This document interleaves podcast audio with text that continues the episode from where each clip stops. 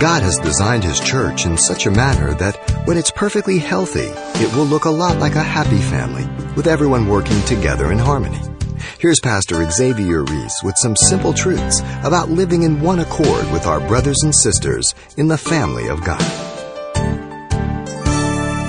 Many exercise fellowship very selfishly, like a man in an orchestra. Listen, the orchestra was in full swing and the conductor was whipping himself into a frenzy of zeal and enthusiasm. But who is that approaching him? It is the member of the orchestra, the one who plays the triangle. He is speaking to the conductor. Listen, do you mind if I go home now? I've come to the end of my part of the score. Sadly, that's the way many Christians see their fellowship. Only for themselves, never for the sake of others. Fellowship that begins with God carries over to man. Helping, interacting, giving, receiving, being under a common bond by the same Spirit. The book of Acts is a good demonstration of that koinonia. In 1765, James Fawcett was called to a pastor, a very small congregation at Wainsgate, England, and he labored very um, there diligently for seven years. But um, his salary was very meager, and uh, he and his wife could scarcely make the needs of life. And though the people were poor, they compensated for their lack by their faithfulness and their warm fellowship.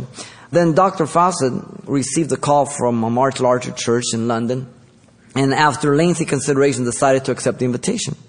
As he his few parishioners were being placed in his possessions. Uh, they were helping put the possessions into the wagons and everything else, and they were moving. Many of the parishioners came to him and um, to say their goodbyes, and once again they, they pleaded with him to reconsider. Touched by the great outpouring of love, he and his wife began to weep. Finally, Mrs. Fawcett exclaimed, quote, Oh, John, I just can't bear this. They need us so badly here. God has spoken to my heart too, he said. Tell them to unload the wagons. We cannot break these wonderful ties of fellowship. This experience inspired Fawcett to write the hymn, Blessed be the ties that bind our hearts in Christian love. The fellowship of kindness, mine, is like that of this individual. Directed by the Spirit of God far removed from our own selfishness.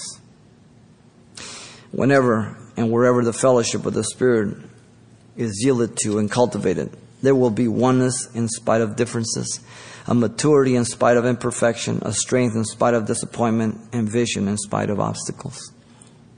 Always. And so fellowship begins with God carries over to man and is extended to the church. Real simple, but very, very difficult in the flesh, huh? only in the Spirit.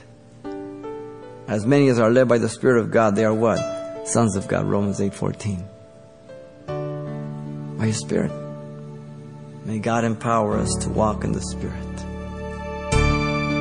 You've been listening to Simple Truths with Pastor Xavier Reese, a daily devotional of the enriching and precious truths found in God's Word.